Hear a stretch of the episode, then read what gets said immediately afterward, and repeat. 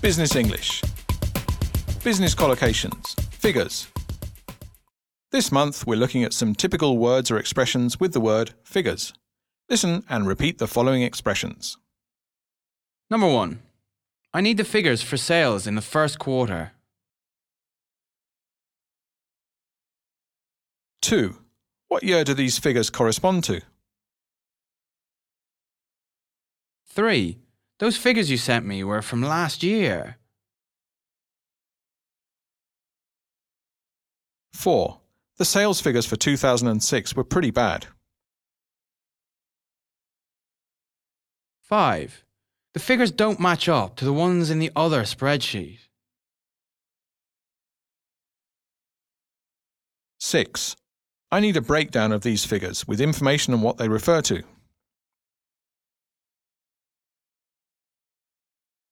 Seven, is this a true figure? 8. Do these figures reflect reality? Nine, inflation figures are set to fall. 10. New government figures predict that inflation will drop this year. Eleven, inflation had been in single figures, but now it's running at 15%.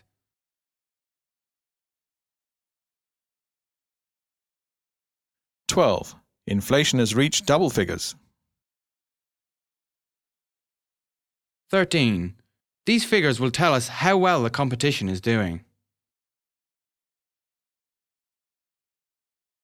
Part 2. Now listen to this business English dialogue.